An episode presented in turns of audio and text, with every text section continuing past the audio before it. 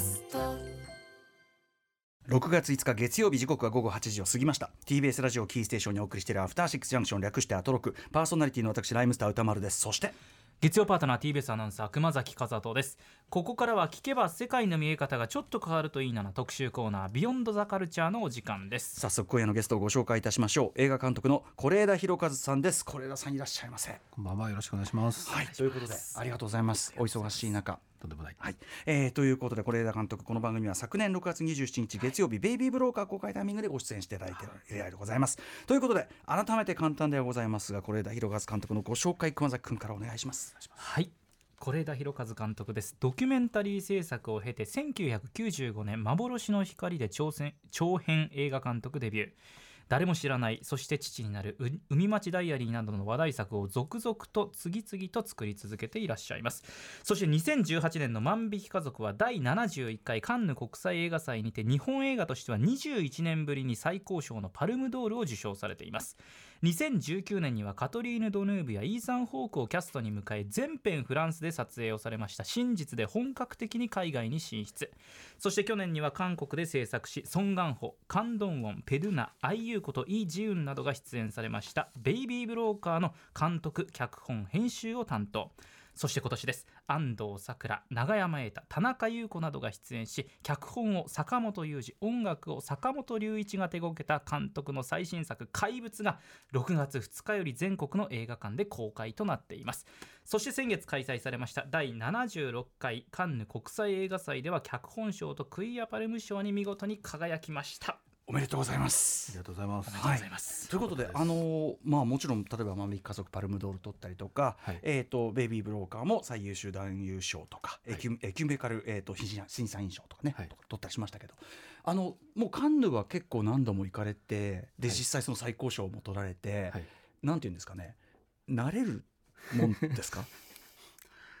えっ、といや毎回毎回やっぱり違うので、うんあの新鮮なものはもちろんあるんですけども、うんただまあ今回とかだとやっぱ子供たちも一緒に行くので、ほぼ僕はもう引率なるほど。ここがレッドカーペットだよみたいな、はい。階段登ると振り向いて手振ろうねみたいな、うんうんうんあの そういう役回りでした、うんうん今回は。うん。うんなるほど。あの今回脚本賞をね、はい。坂本さん取られて、はい。こうまあ、後ほどちょっと伺うんですがご自身の脚本でない作品も久しぶりだし、はい。そこでズバリそのなんか坂本さんがうん。取られるっていうか、これってこうまずよ予想っていうかなんていうかな。先ほどあのメラニーさんという実は映画業界の方でもあるようなはい。方から、あのカンヌ映画祭レポートみたいなのを聞いてたんですけどやっぱりそのカンヌ映画祭って業界の皆さんが集まる作品でもあるあのお祭りでもあるからちょっとこう、はいなんていうかな雰囲気みたいのがあるっておっしゃってて、はい。はい。あの作品見たっつってみんな話題にしてるとか、はい。こう賞来るなっていう予感感とかあるもんですかなんかそれ予感がありましたちょっといやらしい感じがしますけどうんうんただ今回頭から最後までずっといたので、ええそうするとそのどの映画が話題に上るのかみたいなのなんとなく耳には入ってくるんですよ。うんうんだからやっぱりその下馬評と実際の受賞がずれる年もあるし、うんえー、とかなりぴったりくる時もあるんですね。で今回はかなり下馬評通りの、まあ実はパルムドールと新鮮グランプリは逆なんじゃないかなっていうは、あの予予想が随分あったんですけども、はいはい。大体残る作品は予想通りの作品が残りました。ね。やはり例えばその怪物に関しても例えばその脚本に関する、まあ、話評価というか、、はい。いっていう部分があの監督の側の手応えとして結構来てたっていう感じし来てました。た、うんうん。あと作品もそのまあオープニング作品だったので、はいあまり評判が良くないと、うんうんうん、こうどんどんどんどん話題に上らなくなるのでそうするといるの辛くなる そうです 確かに。針のむしろになっちゃうけど。ただあのそんなこともなく街を歩いてると、まあ、いろんな人たちが話題にしてくれて声をかけてくれたり、はい。あのシーンはこういう意味なのかとか、うんうんすごく好きなシーンがあるんだみたいな話が、まあ、ずっと続いたので、うんはい。ああの手応えは感じてたんですけども、うん何か取るか取らないかというのは本当にもうわからないので、はいすいませんこんな下世話の話から始めてね。ちょっと私あの今回怪物もちろん拝見して、もう時間実は2回もう見てるんですけどありがとうございます。2回見たくなるんですよねまずね、はい。1回見終わった後にえということはちょっと最初の方もう一回見たいみたいな感じにはなってくるんですけど、はい。あのーめちゃくすごく素晴らしかったです。で結構この作品のことばっかり考え続けちゃうっていうかというかあのやっぱり中の登場人物たちのことをすごい考えちゃうということはあの時あの人こういう気持ちだったかなとか、はい。あともちろんシーンの意味、まあ、特に終わり方とかすいませんどこまね言わないよ言わないけど 終わり方の解釈とか、ん？ん？こうもこうも解釈できるとかいろんなこと考えちゃってずっと考えちゃってるんですね、なのでめちゃくちゃ話したいんですけどはい。同時になんかあんまりこうこう簡単に言葉にしたくないなっていう。わかります。僕もでも本当にあの喋りたいこともたくさんあるんですけど、はい。この映画やっぱりそのこのまま言いたくないんですけどその、うん。一番大事なことは言葉になってない映画なもんですから、はい。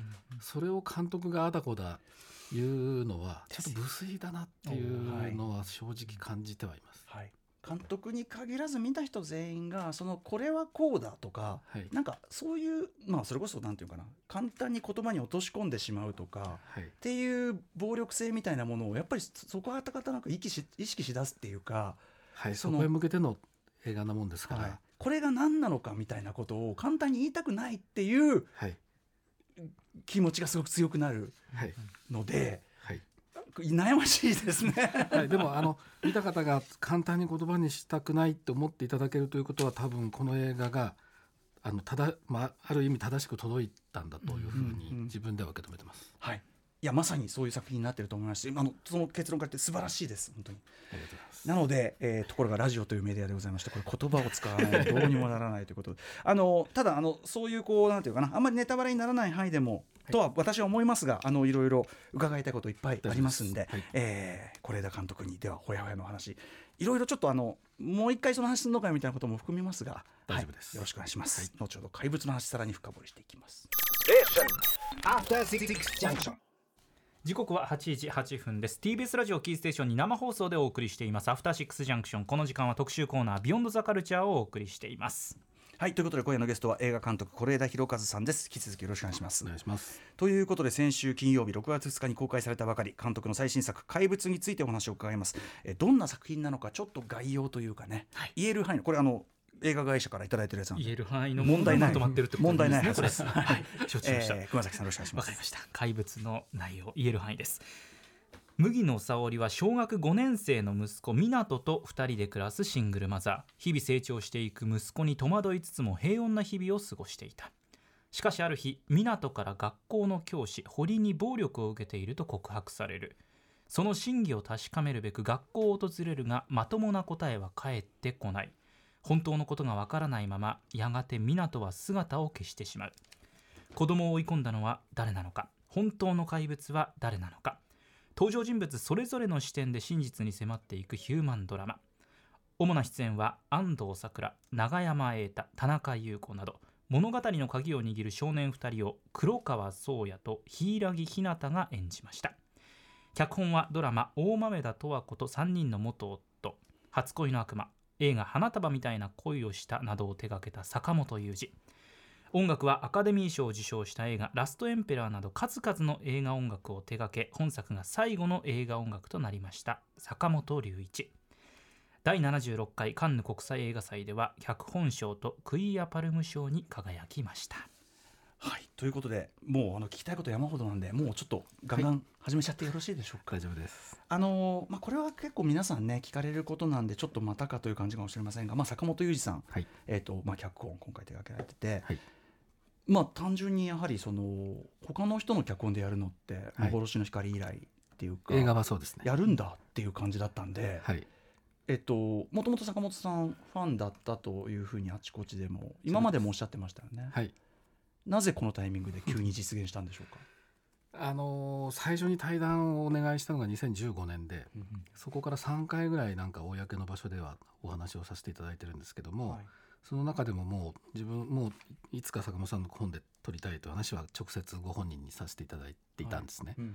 ただ今回の企画は僕からではなくて、うん坂本さんがあの川村元気さんはい。とうん。山田健二さんっていう、まあ、東宝のプロデューサーのはい。方たちと映画の企画開発をされていて、うん。でロングプロットがある程度話のストーリーができた段階で、うん。えー、と僕に川村元気さんから連絡がありました、はい。それが2018年の12月。結構前なんですけどうんうん。はい。あのー坂本さんから名前が出たので、はい。読んでほしいということではい。で「あ分かりました読みます」っていう、うん。でそれがもうあのタイトルは違うタイトルだったんですけども構造としてはこの三部構成といううん。ことでした、結構大きな流れはこのままなんですもちろんその作品の中身語られるテーマとかもこの内容だと。そうですへえあの坂本さんはじゃあ当然こ是枝さんにぜひということでまあ考えて書かれてたのか。最初は多分監督想定してないと思うんですよね、ただ、まあ、こう出来上がったところでどうするっていう相談になってはい。河村元気さんはみんなが是枝さんの名前を挙げたって言ってますけど、うんうん。多分嘘だと思うんですけど。まあまあでもねあの是枝さんがやってくれるならそれに勝ることはないというのはあったかもしれませんが。はい、ありがたいオファーだったので、もうなので読む前からもうこれはやるぞというふうには決めてました。単純に是枝作品としてこう並べてみた時に、はい。僕はすごい台風クライマックスってはい。あの海よりもままだだ深く深くのが台風クライマックスじゃないですか。ね。だからなんかこう是枝さんっぽい森こう構造なのかなとも思ったんですけど、ただこれこれ僕っぽいという多分ね僕も坂本さんも相米真司が好きなんですよ。ああ台風クラブ。はい。多分そっちだと思います、なるほど。なるほど。同じ同じものからもある種影響を受けはい。て創作をしてるから、そう二人の多分辿っていくとね相米真司がいるんですよね。そして台風クラブって言われると、はい。ちょっと今回の台風クラブ味もありますねやっぱね。はい。確かに。なるほどなるほど、はい、でえっ、と実際その坂本さんこう脚本を上げられてきて、はい。僕あの今出版されたその坂本さんの一応決定校ってなってる、あれが書籍化されてはい。出ててこれも拝読したんですけど映画見てから、あそうするとそのまあもちろんその映画にそのまんま入っているところがほとんどなんだけど、うん。細かいところで当然その現場でアレンジされたということなんですかね、違うのもあれば、はい。割と大きなか改変というのかな削ってる。とにかく全体としては引き算。ここからさらに引き算してるはい。という印象を得ましたが、はい、この決定後に出るまでに僕がもらったプロットロングプロットというまだ脚本になってない段階のものからはい。そこまでに3年ぐらいかかってます。あそこまで練って練ってやってるんだ。でそこまでには本当に4人で集まって繰り返しその意見交換をして、はい。えー、とここはもうちょっとこうなんじゃないかみたいなことを結構踏み込んで言わせていただいて坂本さんがその度に「じゃあ持ち帰ります」って言ってで23か月経つと新しい脚本が上がってくるっていうことをずっと繰り返しました。それでクランクインの前にできたのが多分この出版されている本に出てるものやつですほぼ、はい、決定校だと思います。でもここからもさらに変わってるじゃないですかそこから帰ってるのは現場で帰ってますね。あと編集で帰ってます。なるほどあのもうある意味シーンごとなくなってるところもありますよねあります。でそのシーンごとなくなることでまあとある人物もうま何にも言えませんけどとある人物の印象がやっぱりかなりこれがあるとないとじゃ違うなっていうようなはい。とこがあったりするんです。要するにその作中だとまあ悪い印象が強めまあ後半でだいぶ変わってもくるけど、はい。人のもう一個なんか見せ場っていうか、はい。あったりするんだけどそういうのもないしあと僕印象的だったのはやっぱり、はい。あのみ今現状も残ってるセリフたちなんだけど、はい。そのセリフの示すなんていうかな意味っていうか、はい。方向性っていうか今でもわかるんだけどそれがもっと明示されてたのが、うん。明示性をちょっと抜いてるっていうかそれこそちょっとこれこれはもうクイアン・パルムドール賞取ってんだからいいと思うけど、はい。そういう例えば、まあ、例えば同性愛的なものに対して言及するところっていうのを、そのなんていうかそのものズバリの表現とかはできるだけそのそそのなんていうかな会話少なくとも言葉上からはそぎ落としていくというような印象。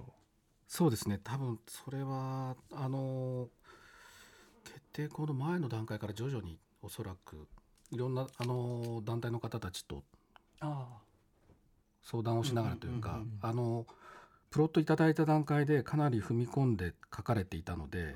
これはちゃんと勉強しないとダメだと思ったので、はい。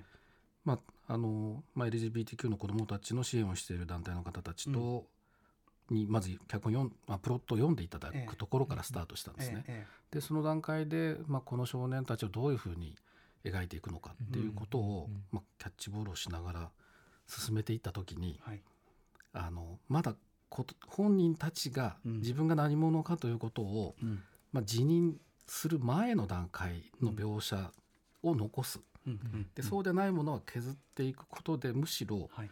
この、まあ、今回の映画はいろんな本当は存在しないいろんな怪物というものが至る所に立ち現れたり消えたりしますけれども、うん少年たちが自分の中に、まあ、周りの抑圧で見てしまうものとしては、やはり言葉にならないものが残った方がいい、はい。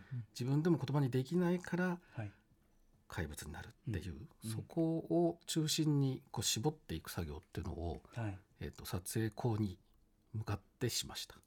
そうしかもそれってやっぱりその非常に作品としてはだから正しい方正しいって偉そうですね。あのいい方向に向かったと僕はやっぱり今お話を伺って思ってつまりさっき僕が言ったそのこの例えば少年たちのはい。このか2人の間に起こった何かをに簡単に外側の人間が名前とかつけていいわけがないっていうか、はい。ましてカテゴライズとかはい、もちろんそのなんかあるその彼らが抱えている問題に対しては本当はもっと適切に大人たちが対処もできるっていうところはいっぱい出てくるけど、はい。それは要するにもっと彼らになんていうかなカテゴライズすることじゃなくて彼らの話をちゃんと聞くとか、彼らの姿をちゃんと見るとか、はい。っていうことからその総合的に浮かび上がることでなんかこう、やっぱり分かった気になっちゃいけないっていうかなんかそれのためにもこの引き算作業はすごく重要だったんだろうなと。はい、でもそれも僕それも僕はやっぱその方たち直接その子どもたちのケアをしている方たちの話を聞いて学んだことなんですよね。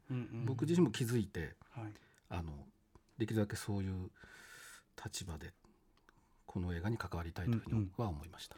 しかしとにかく脚本上の事前のブラッシュアップも凄まじく時間かけてるし、はいっていうことですねまずね。これね。これどこが大変だったんですか？その要は群像劇としてある種パズル的群像劇ってあるじゃないですか、はい。ポール・ハギス的と言いましょうか、はい。あのロバート・アルトマン的と言いましょうか、はい。こういうのって一個間違うとすごくわざとらしいっていうかこうあざというまさになってしまいがちだけど、はい。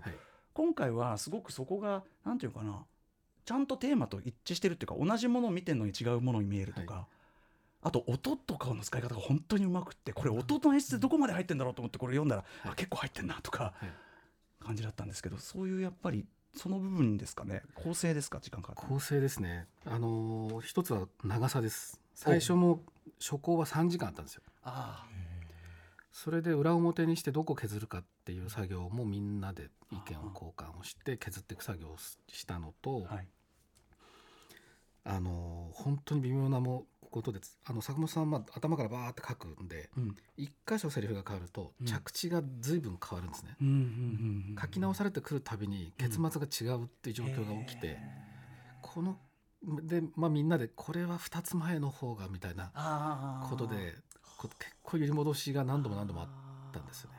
なるほど。坂本さんってテレビシリーズの時も基本的にあんまり最後まで決めずに、決めずに書くんですよね。ね、おっしゃってだから映画嫌だっつっててで花束はねうまくいったからよかったなって言ってたけど、まさにそのことっていうかこう本当にこう順繰りに書かれていく全体像があってこうじゃなくて、はい、それがでも僕は一緒にこうその作業をそばで見させていただいてとても勉強になりましたしとても誠実だと思いました。うんうん。その人物のセリフが一つ変わると結末も変わってしまうっていうのはあの脚本家として本当に正しい形だと思いました。確かに。言ってみればその途中のそれこそなんか変更をこうなんていうかな話し合う必要があるような重要なセリフが変わってるのに結末が変わんないって、はいそれある意味作り手の都合ですもんね。めちゃめちゃ。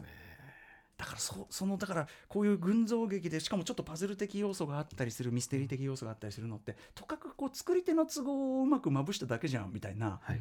ことにもなりかねないと思うんですけど、はい。そこがこう全然そうなってないっていうかじゃあよかったです。素晴らしかったです。私あの基本的にはほん最終的には褒めることしかしできないんですけど 現状。いやありがとう。本当にすごく良かった。ちょっと順繰りに伺いたいんですけど3部コース、じゃあ最初3時間ってことはそれぞれ1時間ずつとかそういうぐらいあったってことですかね。そうですね。まず1部目がねこれがまあじゃあ時間としては今回だと30分ぐらいになりますけど、はい。1幕目というかはい。何なんですかね。40 40分ぐらいかな。はい。あの安藤サクラさん演じる、えーまあ、沙織さんという、まあ、シングルマザーで、はいえーとまあ、湊君という男の子を育てててという方の視点で、はい。で僕まずその最初のこのだから40分で1幕目でもう身もだえするぐらいはい。もうもうなんもう坂本さんといい その是枝さんといいもうなんとも意地悪なもう腹立つんですけど みたいな。まあこれはもうまあ実中なんですけど、とにかく腹立つ。こうもう多分どんどん安藤さんがどんどんどんどん怒りのはいこうドライブをしてっちゃう感じが、うんもうみんなそこのなんかライドに乗っかっちゃうっていうかそうでしたね。そうでしたねって一言みたいな。いやそう。僕そうでした。でも本当に安藤サクラの力だと思いました。あそれはやはり彼女のその演演者としての力っていうのもうん。でもその例えばね、えっと、これも脚本にもあるし演出上でもすごく効果的なんだけど 毎回あの車を止めるところの、はい。また車止めるまた車止めるついにぶつけこすったみたいな、はいイライラするなという感じとか、はい。あや一応形上謝られてるのにえ画角上めちゃくちゃ圧迫されてんだけどみたいな。はい、逆転してるんですよね。そうそういやだからそれは是枝さんが明らかにもう我々の神経をですね、はい。魚でしてるじゃないですかそれは。はい。そうではないとは言わせません。はい、結構だから意地悪に意地悪に前半特に意地悪に意地悪に作ってますね。これはあえてというかねもちろん。でもあえてだしやっぱりそのまあいじめじゃないんですかって言った時に、はい学校側の対応というのがまあなんていうんですかね鼻を木でくくったようなみたいなこと言いますけど、はい。本当にそういうこうなんていうかな杓子定規のっていうかこう作文を読んでるだけみたいな、うんうん。これって学校に限らず、まあ、我々なんかいろんな記者会見とかいろんなところでめちゃくちゃ見てね。か会社に属してるとひょっとしたら言わされる側になったりとか、はい。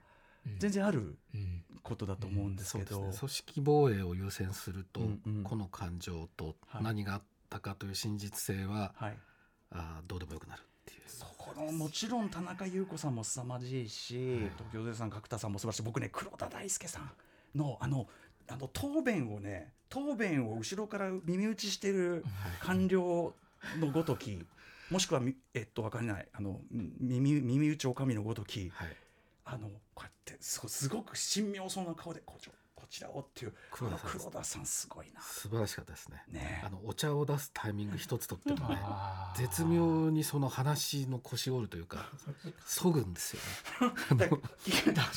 聞いて話を聞いている人間のタイミングではないような方とか。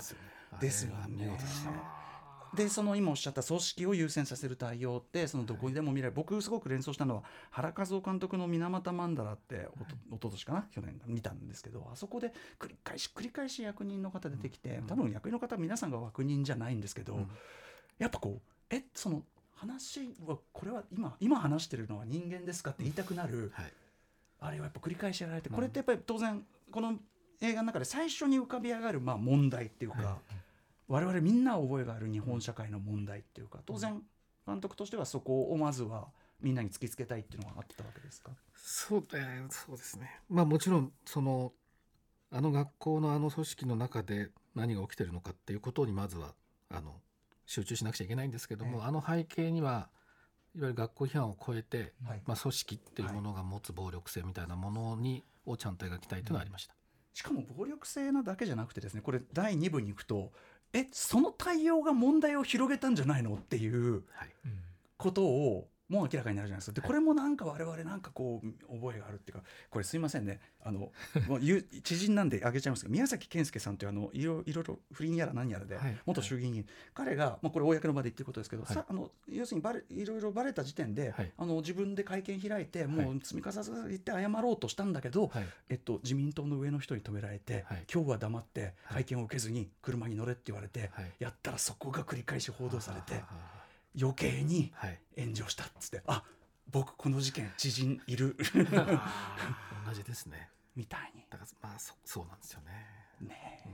だからその結局なんか組織を守るためって言ってるけど誰のためにもなってないんですけどそれっていうのもすごくはい。思うあたりだしこれを見てねなんかそういうとこも我が振り直せっていう人もいるんじゃないかというで第2部になると今度は、まあ、堀先生という永山瑛太さん演じる、まあ、先生側の視点になるわけですだから一部であれだけこうカーってこうなってた観客が、はい。第2部になるとああれ？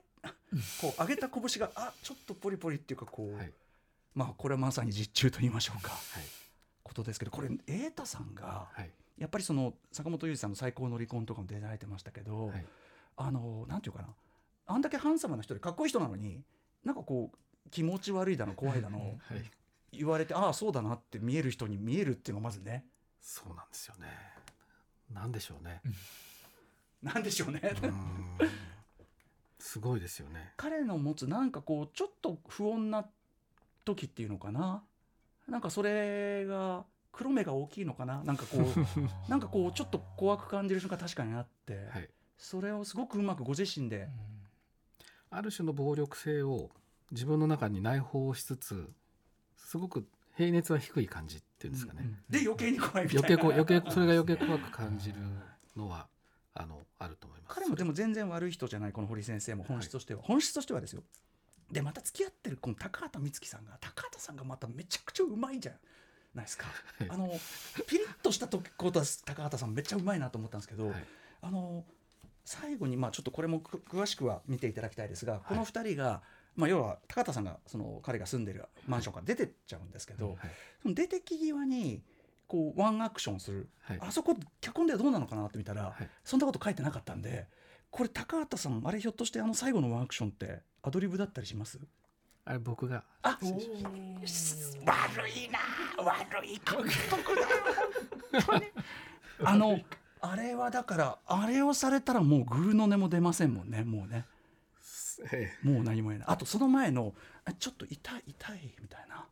ああいうの言われるともうどうにもなんないじゃないですか、はい。えまさか監督の指示ですか？あれはアドリブです。アドリブ。あそうなんだ。はい。じゃあ両方ね。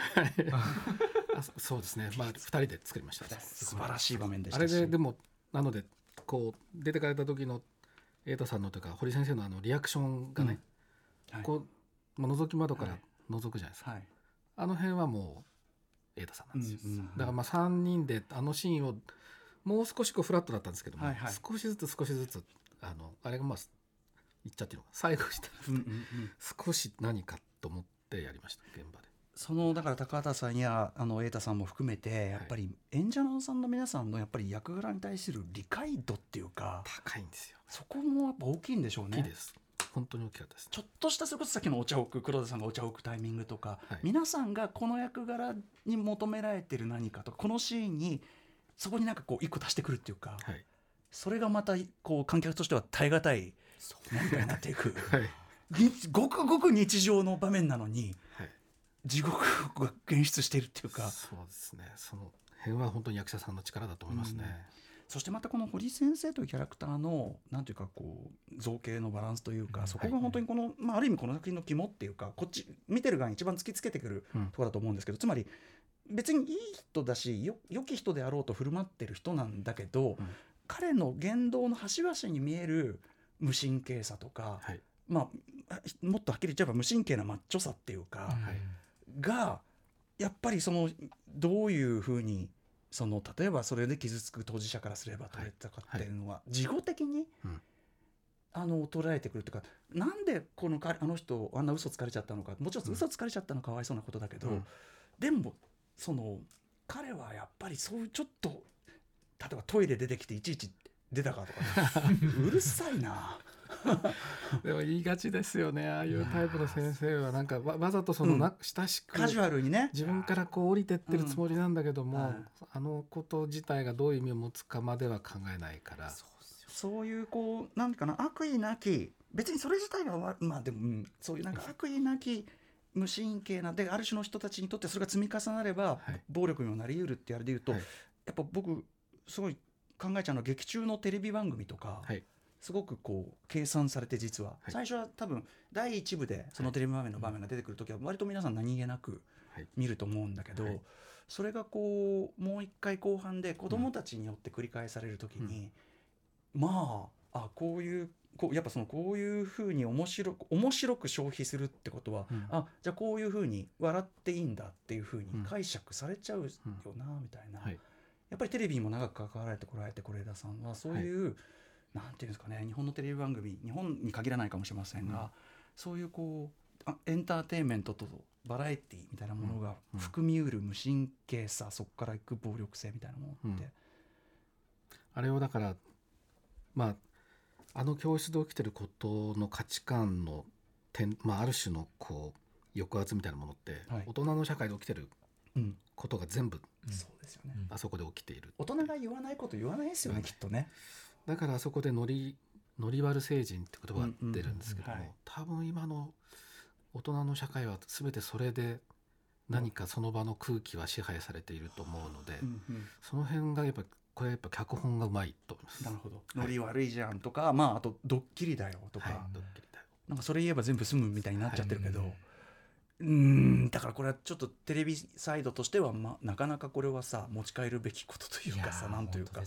まあ、ていうかな、まあ、別に見てこうやってゲラゲラ笑ってるこっちも観客も含めてですけどみたいなね。ここもでもそのすごくねその置き方がはい。さりげなくって、はい多分あんまりその考えずに見てたら背景として通り過ぎてきかねないディテールだから、はそうですね。だから1章2章はなるべくどっかに引っかかってほしいんだけどもあの気づいてねっていう取り方はしちゃいけないっていうのうん。がすごく難しいんですよねこれ。そうですね。そうですね。これは見てる方たちのあのがの集中力みたいなものをどう考えるかっていうこととも絡んできちゃうので、今私がすごい強調して言っちゃったんでこれ台無しかもしれませんけど すいませんね ね。ね。一応あのここももね見てますよみたいなことをねあの是枝さんにアピールしたいわけ。わかる？ファンとして ファンとしてアピールしたいわけ。許してちょっとそれはね、うん、そこも本当にすごいとこでしたし、えーちょっとまあ話飛びますけど、はい。その2部目の終わりで僕はい。単純にこれ絵的にっていうかまず絵的にびっくりするところもいっぱいある映画で、はい。えこれどうやってやったの？みたいなとか、はいえこれセセットなのロケなのとかこうなんかいろいろ考えちゃうと。こ、はい。あのえっと、泥で埋まった、まあ、そのはい。車両みたいのがあってですね、でその雨が大雨が降ってて、はい。でその泥がこう溜まった窓の内側から、はい。でこうふたこう子供たちの名前を呼びながら、まあ、あのわーってこう窓をこう、はい。中を見ようとして中を拭くんだけど、はい。泥がう後から後から雨が降ってるから来ちゃって、はい。なかなかその泥がはい。こうクリアになんないっていう、はい。おまあなんていうかなあそこがすごいな絵的これ何この絵？みたいな。絵絵としてすごいっはいてい。うとこでもあって、はい。あのでその後ガバッと開けますけど、はい。あそこでやっぱそのなかなか泥がもう一回来ちゃってみたいな。あれって意図的にあの感じ出したんですか？あれは現場で一度テストをしてみたら、はおっと思って、うんなので現場で発見したカットなんですよ。それでこれはすごくいいなと思ってもうとにかくな長く使おうと思ったんですけどはい。本当にあの窓が開かないんですよ。うんうんうんうん。その泥とはい。が挟まっちゃって、えこう必死で開けてるんですけど、うんうん。なのですごくカットとしては長いんですが、えはい。僕も一番好きなカットになりました。あれはすごいですよ。あの本当にあの奥さんと見て奥さんと見たんですけど奥さんがこんなの見たことねっつってはい。つぶやいてました。カンヌでも呼び止められて、はい。あのアクション。そそのジェスチャーへラジオだった。あのこういうー はい。その2ドラマ。人の真似をされる方が何人もいて、しかも今絵的にって言いましたけどまさにそのなんていうかな。見ようとするけど見えない。っていう。はい、もちろん心理的なあれにも完全になってて。そうなんですよね。あれは現場で近藤さんカメラマンの近藤さんと、はい。まあのはすごかったって言ってはい。いい本当に。まあ辛いシーンですけども、うんうんとてもいいカットになったねって話はしました。ちなみに近藤竜斗さん前回の万引き家族からはい。含まれてますけど、はい。近藤あのここは近藤さんで行こうとかはい。そういうのってどういう基準で決めるんですか？これ難しいですいやー基準。でもやっぱ今回万引き家族のチームなんですよほぼ、はいはい。えー、とだからってわけではないんですけども、えー非常にその設計図があのうん。細かいんですよはい。彼は。うん近藤さんは。近藤さんは。で今回やっぱ1部2部3部と見え方が変わらなければいけないっていう時に、一つその章立てでどういうふうに取り取っていくスタイルを変えるかっていうことをやっぱ緻密に計算しないといけないなと思っていたので、もうまあここは近藤さんだなっていうのはすぐに決めました。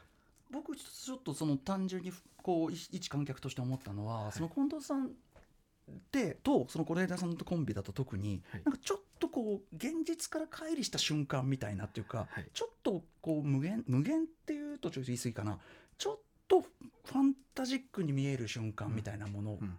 が現出するときに近藤さんと是枝さんのコンビの時になんかこう際立つなっていうか。万引き家族のあのあれですね、はい。駐車場駐車場のところはい。です。はいあれがイメージされたのも確かです。このあのプロット渡された時の第3章の,、まあ、あの秘密基地あたりのうん絵を浮かべた時に、まあ近藤さんかなっていうのは確かに思いました。そこだけ世界でここの2人だけしかいないように見えるっていうか、はい、そういう空間にちゃんとなってるっていうかそうですね。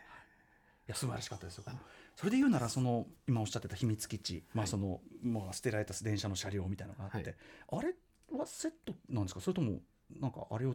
あれ現場で全部作りました。作ってあ置いてんだあそこに。へー。かなり大掛かりなそれって。しかもちょっと後半はとあるそのスペクタクルな展開もあったりして、ええ最初運ぼうと思ったんですけども、はいはい。運ぶ方が大変だということで、あの現地の建設会社の人とまあ、美術のチームで一緒に。美術また三つ松家さん。はい。はい、作りました。見事でしたねあれ見事でした。本当に。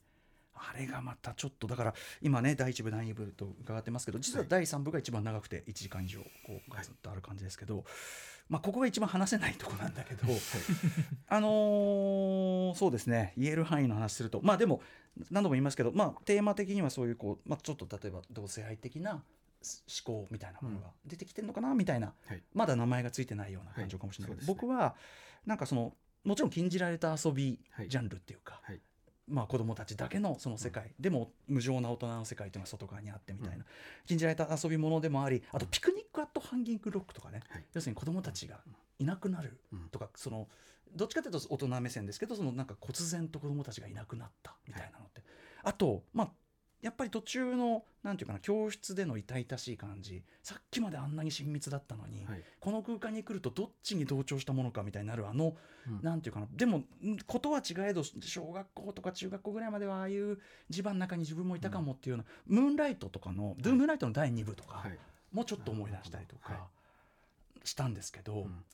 僕そこでですねちょっと言える範囲だと思うんで言うと、はい。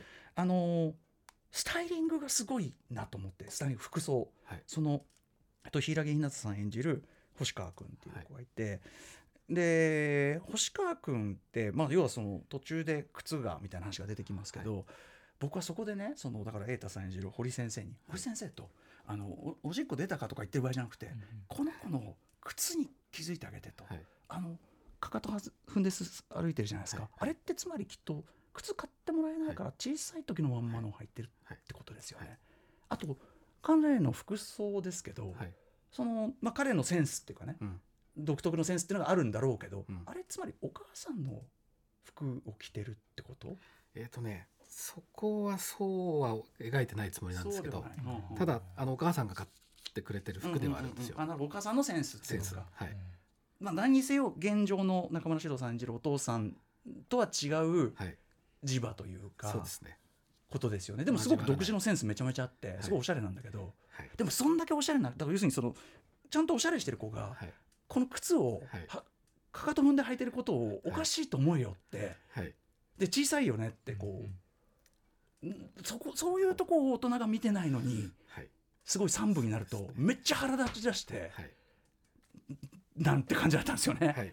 そういうスタイリングというかん。服装とか、はいそういうとこっていうのも、基本あの衣装デザインの黒沢和子さんうんが出てからの話あれで、うん。まあ、あの男の子2人の衣装の色味も含めてどういう対象にす的にしていくかっていうことを、まあ結構ちゃんと計算して計算してますよね、はい。なんかそのわかりますよちょっと僕うがった見方しすぎちゃいましたけどもあのなんていうかな。彼らのん佇まいとかあとまあ湊君の揺れ動くこうなんていうかな髪切っちゃう感じとかも含めて、はい含めてなんていうかなスタイリングから醸される何かっていうのもメッセージ性も情報が多いと思って、はい。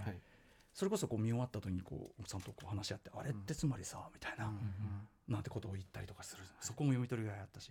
でまあちょっとこれは踏み込んだあれですけどそのなんていうかな彼らのこう、まあ、関係が親密性を増していく中で、はい。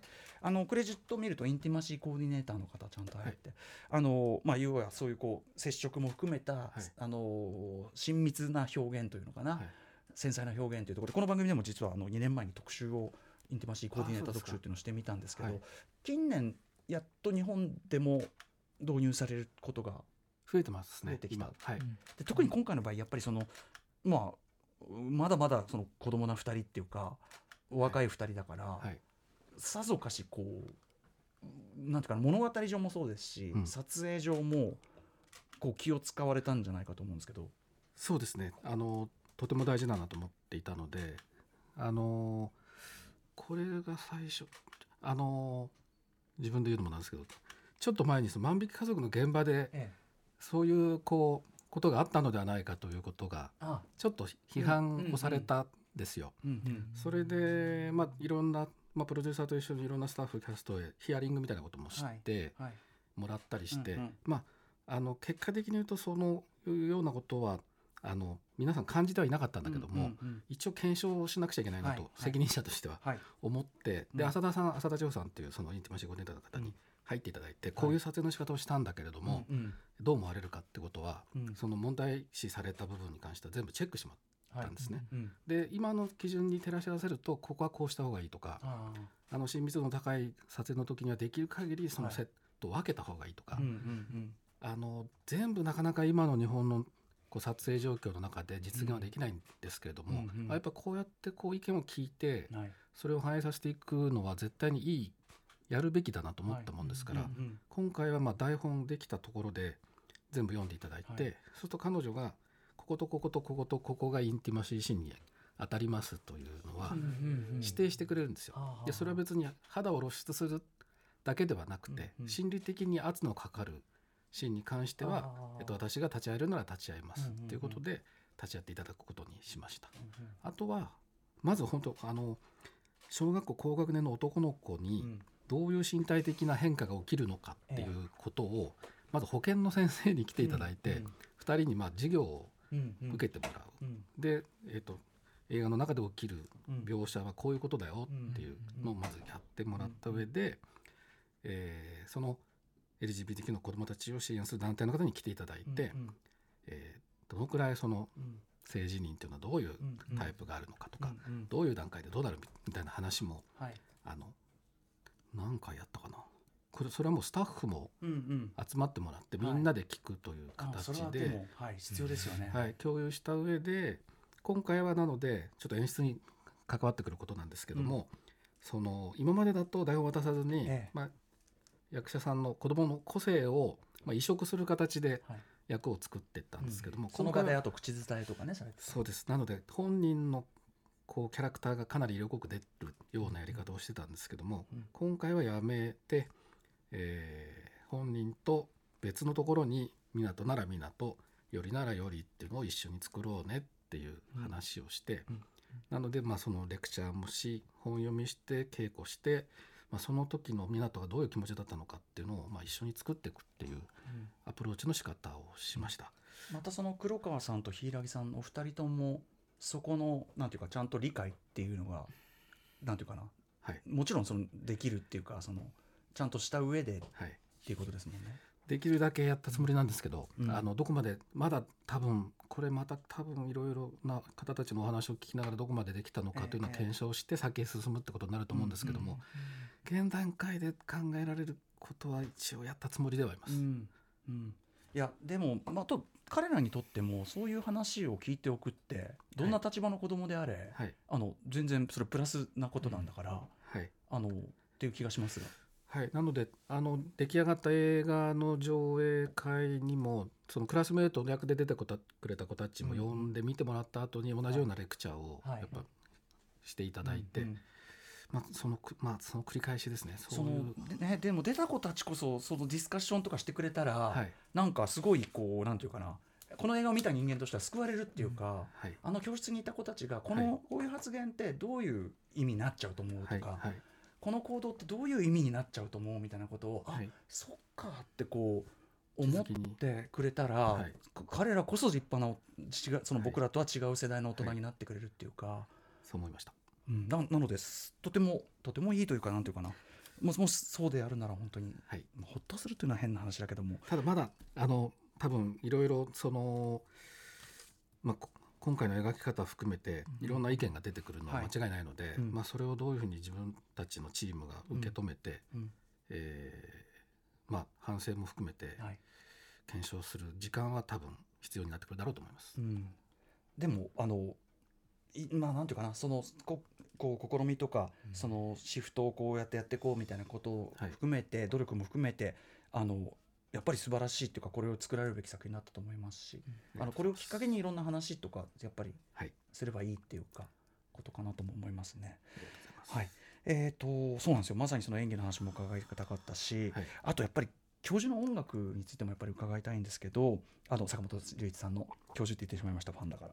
えっ、と前作がね万引き家族で細野さんだから くしくもというかね。これぐまあもちろん偶然偶然です。はい。なんでしょうけど。偶然なんですけど、まあ、あの坂本さんどこかで一度ぜひというのはずっと思ってました。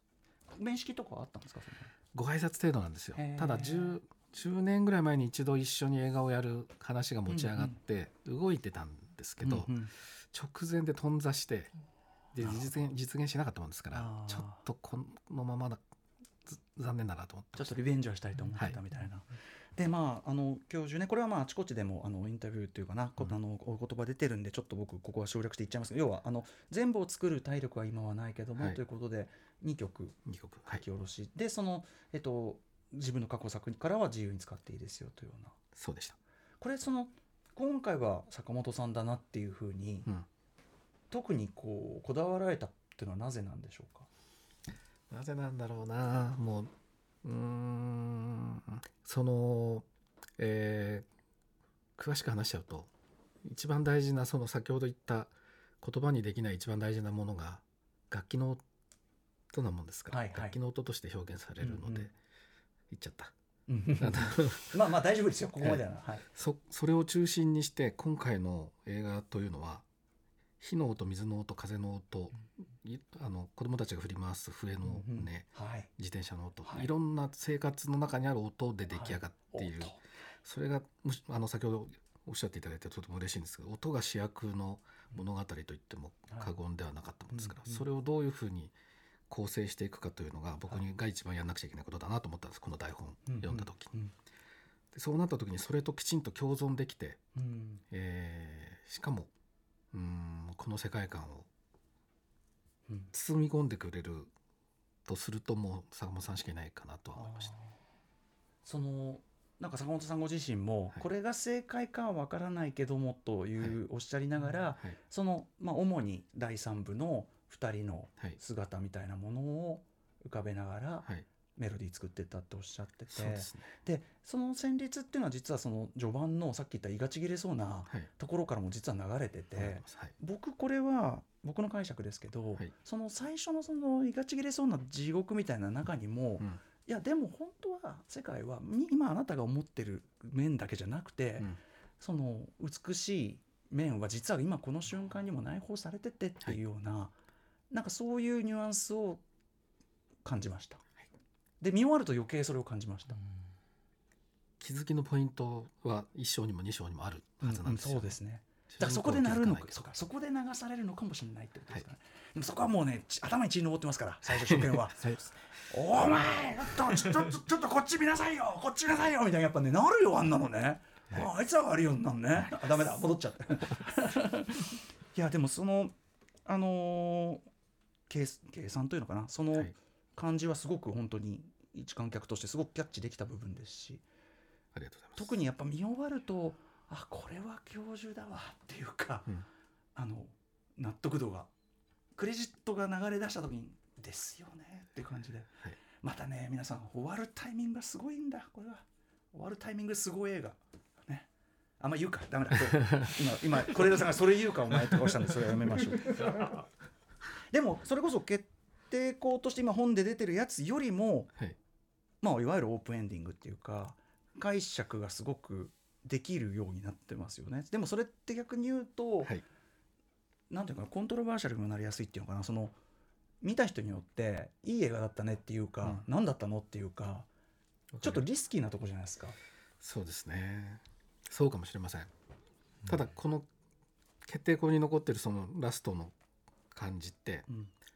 あの撮る前からどっちかだな残るのはっていううん。判断があって、うんうん。一応両方撮るけども、うんどっちか残すっていうのは周りにも話してました。うん。なのでうん。で片方残したっていう感じなんです。そうか。はい。じゃあ監督の中でまあそれあんま言わなお,、ね、おっしゃる必要ないけども 監督の中では割と明快にあるわけ明快だったんですけど、うん。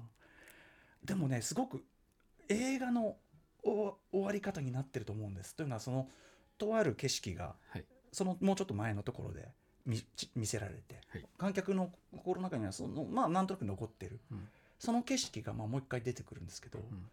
そのあああそこだって思うんですよね。うん。ってことはみたいなこう感じで終わるんだけど、はい。